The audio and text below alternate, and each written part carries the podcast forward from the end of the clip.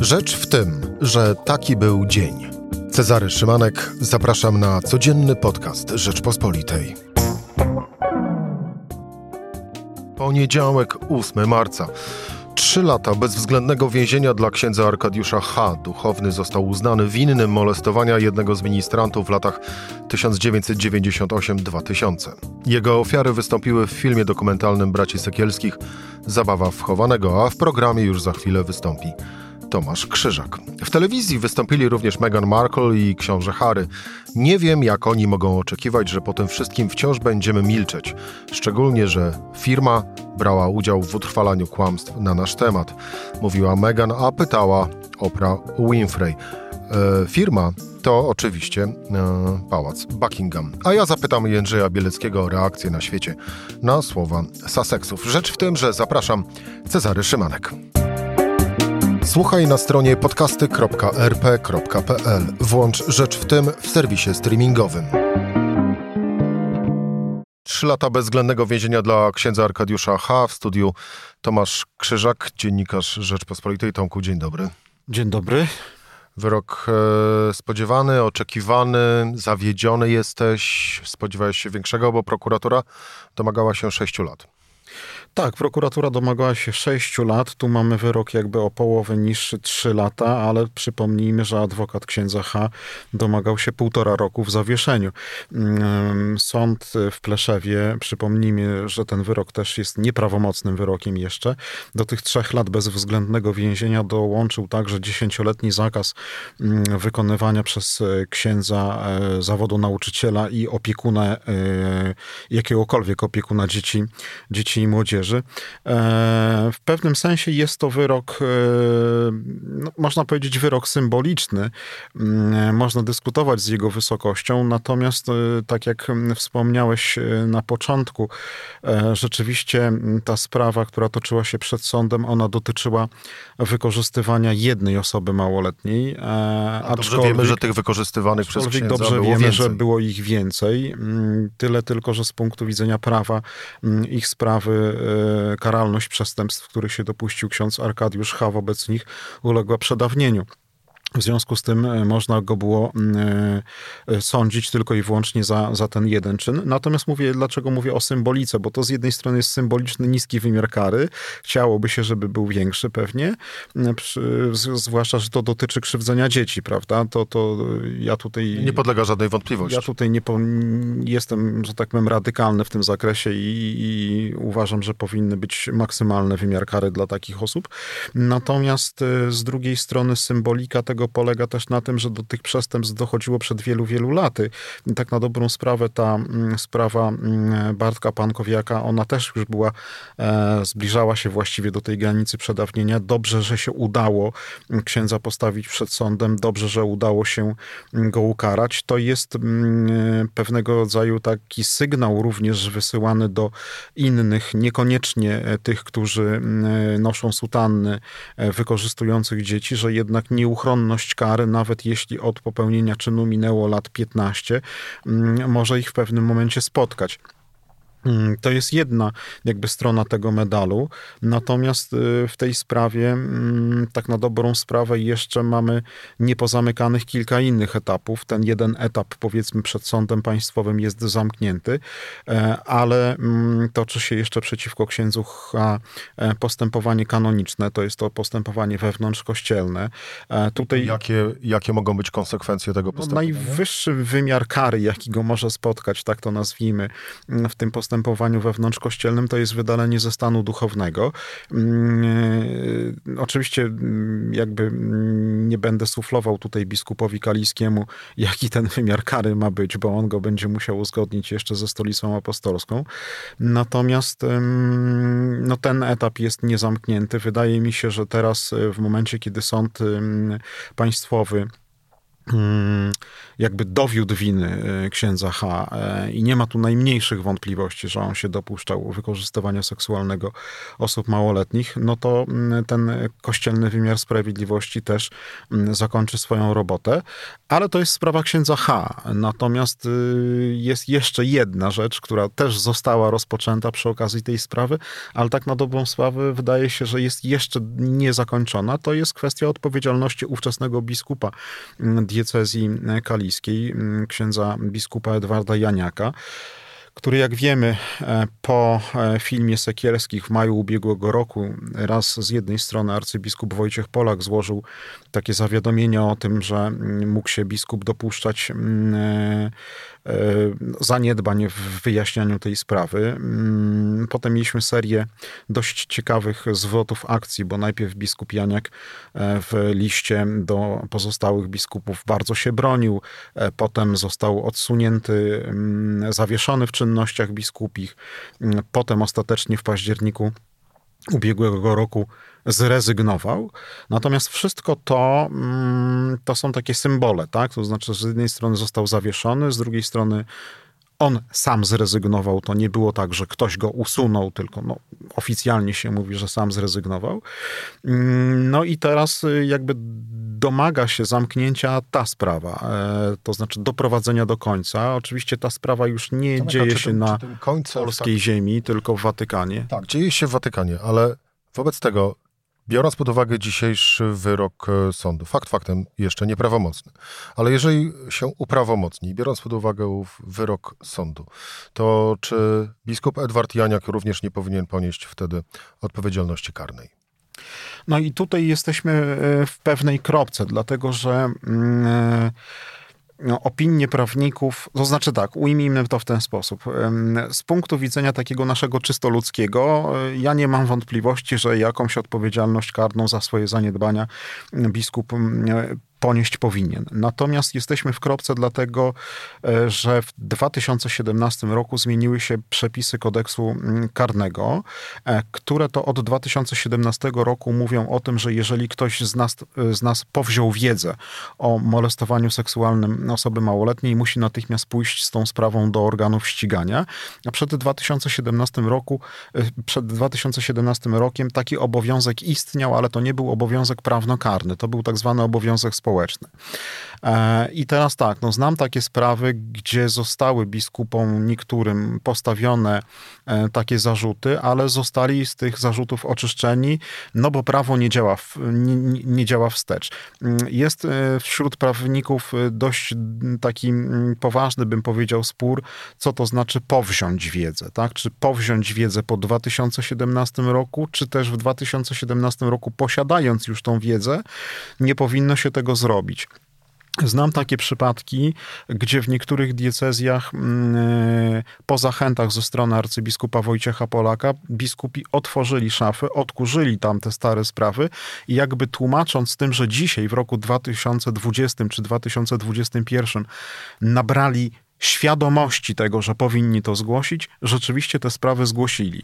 Mm, to jest y, dość skomplikowane z punktu widzenia prawnego, natomiast tak, tak czy inaczej wydaje I prosta się... odpowiedź na to moje pytanie brzmi nie wiemy. Nie wiemy, tak, nie wiemy, dlatego że no, no, znam taką sprawę, to jest sprawa tak na dobrą sprawę świeża, mm, któregoś razu w naszym programie rozmawialiśmy o, o, o tak zwanej sprawie radomskiej mm, i tam też pojawia się wątek tego, że osoba pokrzywdzona była, była u biskupa w roku 2013 i biskup wtedy nie zadziałał ze strony, powiedzmy, prawa mm, kościelnego, ale też nie zadziałał od strony prawa państwowego. No w 2013 roku teoria mówiła, że nie musiał.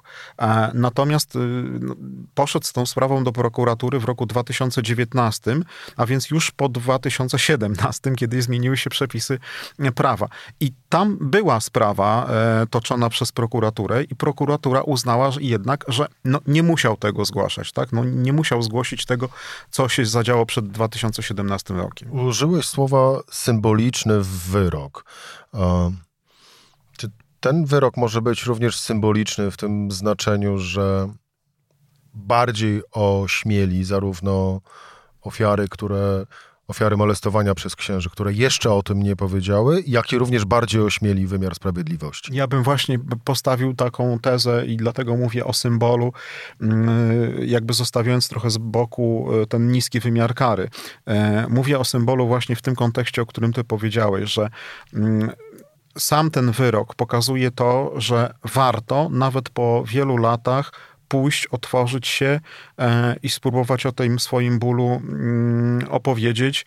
E, no bo trzeba tego sprawcę, tego człowieka trzeba w jakiś sposób ukarać, który, który skrzywdził. To, to pokazuje pewnego rodzaju nieuchronność tego, tego, tego wy, wy, wymiaru tej kary. Być może, że to w jakiś sposób mm, ośmieli również um, organy ścigania i wymiar sprawiedliwości. Natomiast powiem szczerze, że ja jestem dość taki powiedziałbym sceptyczny, bo tak, my się tutaj w tym momencie zajmujemy jedną sprawą, mówimy o, o pewnej grupie zawodowej, mówimy o o księżach, ale jest też dość naprawdę bardzo świeża sprawa mm, z powiedzmy drugiego końca Polski, e, z Białej Podlaskiej, gdzie e, lekarz został skazany za mm, e, molestowanie seksualne nieletniej, czternastolatki. Został skazany na dwa lata bezwzględnego więzienia, ale do tego więzienia nie poszedł, bo sąd okręgowy odroczył mu wykonanie tej kary i ten człowiek dzisiaj normalnie pracuje w jednej z przychodni. Tak? I pewnego rodzaju też nierówność tutaj widzę. My się skupiamy na jednej grupie zawodowej, jakby innych też nie dostrzegając. Nie? A to też jest bardzo ważna sprawa i należy się zastanowić, dlaczego tak się dzieje w tamtej sprawie, o której mówię, mm, tygodnik sieci, jeśli możemy zareklamować. Dzisiaj ją opisuje na swoich łamach, e, pokazując pewnego rodzaju też jakąś taką znieczulicę społeczną w danym mieście, bo wszyscy o tym wiedzą, że ten człowiek został skazany, wszyscy wiedzą, że został skazany na karę bezwzględnego więzienia, a mimo wszystko jakoś tak sobie chodzi, wszyscy go y, głaszczą po plecach, zatrudniają go w innej przychodni. Smutna konstatacja na koniec. Tomasz y, Krzyżak, dziennikarz Rzeczpospolitej. Tomku, dziękuję Ci bardzo za rozmowę. Ja również. A za chwilę Jędrzej Bielecki y, i o słowach, które padły w wywiadzie Opry Winfrey z Meghan Markle i księciem Harrym. Rzecz w tym, że to jest podcast Rzeczpospolitej. I zapowiadany Jędrzej Bielecki, dziennikarz Rzeczpospolitej. Jędrzej, dzień dobry. Dzień dobry. Czy ty widziałeś już sławetny wywiad? Widziałem fragmenty. Y, one są dostępne na stronach y, głównie zresztą brytyjskich. Dzisiaj wieczorem, czyli w poniedziałek wieczorem, wywiad będzie emitowany w Wielkiej Brytanii, ale wczoraj był emitowany w Stanach Zjednoczonych jest szeroko omawiany bardzo dokładnie, także można powiedzieć, że jeżeli wszystkiego nie widziałem, to y, sporo przeczytałem. E, to zanim e, dalej, to ja cytat wtrącę. Nie wiem, jak oni mogą oczekiwać, że po tym wszystkim wciąż będziemy milczeć. Szczególnie, że firma brała udział w utrwalaniu kłamstw na nasz temat. Tak mówiła Meghan Markle w wywiadzie u Opry Winfrey, a firma w tym cytacie to oczywiście pałac e, Buckingham. I na początek zacznijmy od e, reakcji pałacu Buckingham. Czy jakakolwiek była? E, powiedziano, że królowa w poniedziałek wieczorem nie będzie oglądała tego wywiadu, co samo przez się jest dosyć zaskakujące, no bo dotyczy, dotyczy to najgłębszych problemów jej wnuka. Y, powiedziano także, że nie będzie oficjalnej reakcji y, Buckingham Palace, chyba że y, pojawią się odniesienia do bardzo konkretnych członków rodziny królewskiej. Takie odniesienia są, ale te najważniejsze fragmenty no, pozostają bez wskazania konkretnych imion, więc prawdopodobnie takiej jawnej, jasnej reakcji nie będzie. Y, ale to nie znaczy, że Buckingham Palace może y, tą sprawę y, ignorować zupełnie. To jest bardzo trudny moment dla Wielkiej Brytanii. Kraj pogrążony w pandemii, w kryzysie, Szkoci chcą odejść, Irlandia Północna coraz bardziej myśli o zjednoczeniu z Republiką Irlandii, a cała monarchia wisi na Elżbiecie II, 94-letniej Elżbiecie II, bo Brytyjczycy do jej syna, do księcia Karola wielką miłością nie pałają, więc y, pogorszenie tak dramatyczne wizerunku y, monarchii y, no nie jest czymś, na co, może sobie na co mogą sobie pozwolić Windsorowie. No właśnie, to teraz w takim razie cóż takiego nadszerpnęło w wizerunek i dlaczego przede wszystkim były to słowa Meghan Markle, które można chyba określić jednym stwierdzeniem, a mianowicie rasizm. Tak, no najmocniejszy chyba fragment dotyczy tego, kiedy Meghan powołując się na słowa księcia Harego i męża, który zresztą Harry, który potem dołącza do tej rozmowy, potwierdza, rozwija, Otóż Megan mówi, że kiedy była jeszcze w ciąży, kiedy Archie, jej syn, jeszcze się nie urodził, y, powstał problem, jaki y, będzie miał kolor skóry, na ile odziedziczy po babce, czyli po matce Megan, afroamerykance, ciemną karnację. Y, kto to mówił? Megan nie chce powiedzieć, Harry nie chce powiedzieć, Harry też nie chce powiedzieć. Mówią, że to by bardzo zaszkodziło, czy jeszcze bardziej zaszkodziło, może w ten sposób rodzinie królewskiej, y, no ale rozwijają tą myśl. W szczególności Harry tłumaczy, że y, napięcie było już tak duże, że w pewnym momencie zrozumiał, że jej y, żona może skończyć tak jak jej matka, tak jak księżna Diana w 1997 roku, która zginęła w tunelu pod paryskim mostem Alma, kiedy uciekała przed paparazzi i była, no krótko mówiąc, zaszczuta. Teraz para Harry, Meghan y, czują się podobnie. Y, sama Meghan zwraca uwagę na to, że pojawiały się w brytyjskich tabloidach no, artykuły, niewybredne artykuły y, odnoszące się do jej pochodzenia, rasistowskie. Pałac Buckingham nie reagował. Pałac Buckingham mówił, że nie ma wystarczających środków, aby zapewnić jej pieniądze i raczej kontynuować karierę aktorską. Pałac Buckingham mówił, że skoro się tak źle czuje, to mimo wszystko nie powinna sięgać po pomoc y, psychologa, bo to by bardzo szkodziło wizerunkowi. No napięcie tak bardzo narastało, że któregoś dnia po którejś ceremonii Megan powiedziała Haremu, ona to opisuje w tym wywiadzie, że ma myśli samobójcze, że one ciągle powracają, że po prostu już nie chce dłużej żyć. No i on zrozumiał, że musi, że musi wybrać i wybrał przywiązanie do niej, wybrał no, autentyczność, jak sam mówi i tak powstał y, plan wycofania się z dworu królewskiego, wyjazdu z Wielkiej Brytanii.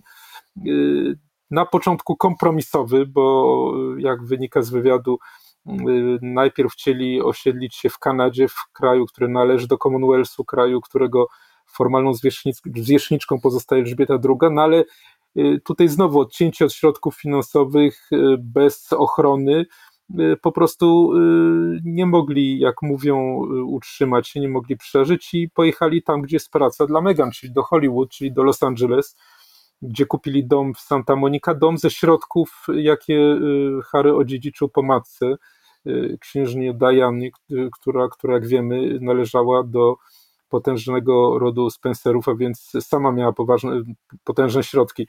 Więc to nie jest tylko jedno słowo, y, to jest raczej taki opis y, no właśnie firmy, to znaczy układu, w którym y, ludzie podporządkowują się pewnym regułom wbrew temu, jacy są. I, I być może taki mocny jeszcze jeden fragment. Otóż Harry mówi, że od wielu miesięcy nie rozmawiał z ojcem, teraz taka, do takich rozmów doszło, ale stosunki są bardzo napięte. Ojciec nie podnosił słuchawki, kiedy on dzwonił do niego, a przecież, jak wspomina książę y, Harry, y, Karol przeżywał to samo. On, on y, przecież miał długoletni romans, długoletni, długoletnią relację z księżną Kamilą, ukrywał ją, też podporządkowywał się konwencjom, małżeństwo z Dianą było nieudane, no a teraz powtarza się ten sam układ, no bo jak wiadomo nie marzy o niczym innym, tylko o tym, żeby wreszcie y, objąć y, koronę. E, to, że po tym wywiadzie yy, cały świat zaleją komentarze, to było do przewidzenia. Tak samo jak i do przewidzenia również chyba było to, że no właściwie ta prosta linia podziału biegnie wedle ci, którzy są za Sussexami i ci, którzy z kolei są za e, brytyjską, e, za angielską e, rodziną królewską. Dziennikarze na Wyspach, szczególnie właśnie ci, którzy przede wszystkim żyją z pisania o rodzinie królewskiej, no tam nawet używają dosyć mocnych słów, a mianowicie zdrada zarówno rodziny, jak i zdrada korony, korony angielskiej zdradzili Sussexowie? Y, ja bym powiedział, że oni się zachowali bardziej konsekwentnie niż zachowała się Diana, która y, przez wiele lat y, tego nieudanego związku kontynuowała jednak ten układ, no bo korzystała, prawda, z, z wszystkich apanarzy dworu, ze sławy. No tutaj można powiedzieć, że Sussexowie do pewnego stopnia w tym sensie z tego korzystają, no że to przecież dzięki temu, że należeli do tego dworu, to dzisiaj mają kontrakty z Netflixem i, i, inne, więc na pewno y, w jakiś sposób przeżyją, no ale to, co ujawniają, y, też jest bardzo mocne, bo przez te prawie 25 lat, o śmierci Diany minęło 24 lata, y, no świat się zupełnie zmienił, mamy ruch mitu, mamy niedawne zeszłoroczne starcia rasistowskie po, po zabójstwie George'a Floyda w Stanach Zjednoczonych i takie komentarze y, już jednak w taki sposób no, nie mogą przejść, tak łatwo nie mogą przejść. Mówimy o kraju, który chce być postrzegany jako wzór demokracji, jako najstarsza demokracja, jako y, sedno wartości zachodnich. No i ten układ jest coraz trudniejszy do zrozumienia, także ten układ finansowy, prawda? Dlatego, że... Jędrzej, dobrze, ale to w takim razie wybiegnijmy w przyszłość. Czy jesteś, jak byś opisał potencjalne konsekwencje tych słów, które padły u Opry Winfrey? Y, myślę, że tutaj wielki moment próby będzie wtedy, kiedy umrze. No nie będzie to przecież bardzo, bardzo długo, jest najzaawansowany wiek Elżbieta II, dlatego że wtedy to nie będzie moment taki bardzo jasny, kiedy Wielka Brytania przejdzie na system republikański z tego prostego powodu, że jest to jeden z atutów jej wielkości, jest to jeden z symboli jej wielkości, ale może Y, ten układ się coraz bardziej osłabiać. Ja bym tutaj wrócił do, y, do tego, że to jest społeczeństwo bardzo spolaryzowane, bardzo podzielone, któremu grozi rozpad i mamy zresztą też przecież coraz silniejsze ruchy, żeby w Kanadzie, w Kanadzie, w Australii, żeby y, no, zlikwidować tą formalną zwierzchność Elżbiety II. Więc myślę, że raczej by mówił o pewnym procesie, który bardzo przyspieszył wraz z tym wywiadem, który słyszeliśmy. No, no, te komentarze rasistowskie są bardzo mocne i, i chyba nieprzypadkowo możemy tutaj się odwołać do, do ruchu mitu, gdzie bardzo potężni y, ludzie no, padali y, właśnie dlatego, że pewne rzeczy, które były dopuszczalne jeszcze ileś lat temu, dzisiaj już nie są. Jędrzej y, Bielecki, dziennikarz Rzeczpospolitej. Jędrzej, bardzo dziękuję Ci za rozmowę. Bardzo dziękuję. To była rzecz w tym w poniedziałek. Cezary Szymanek, do usłyszenia jutro o tej samej porze.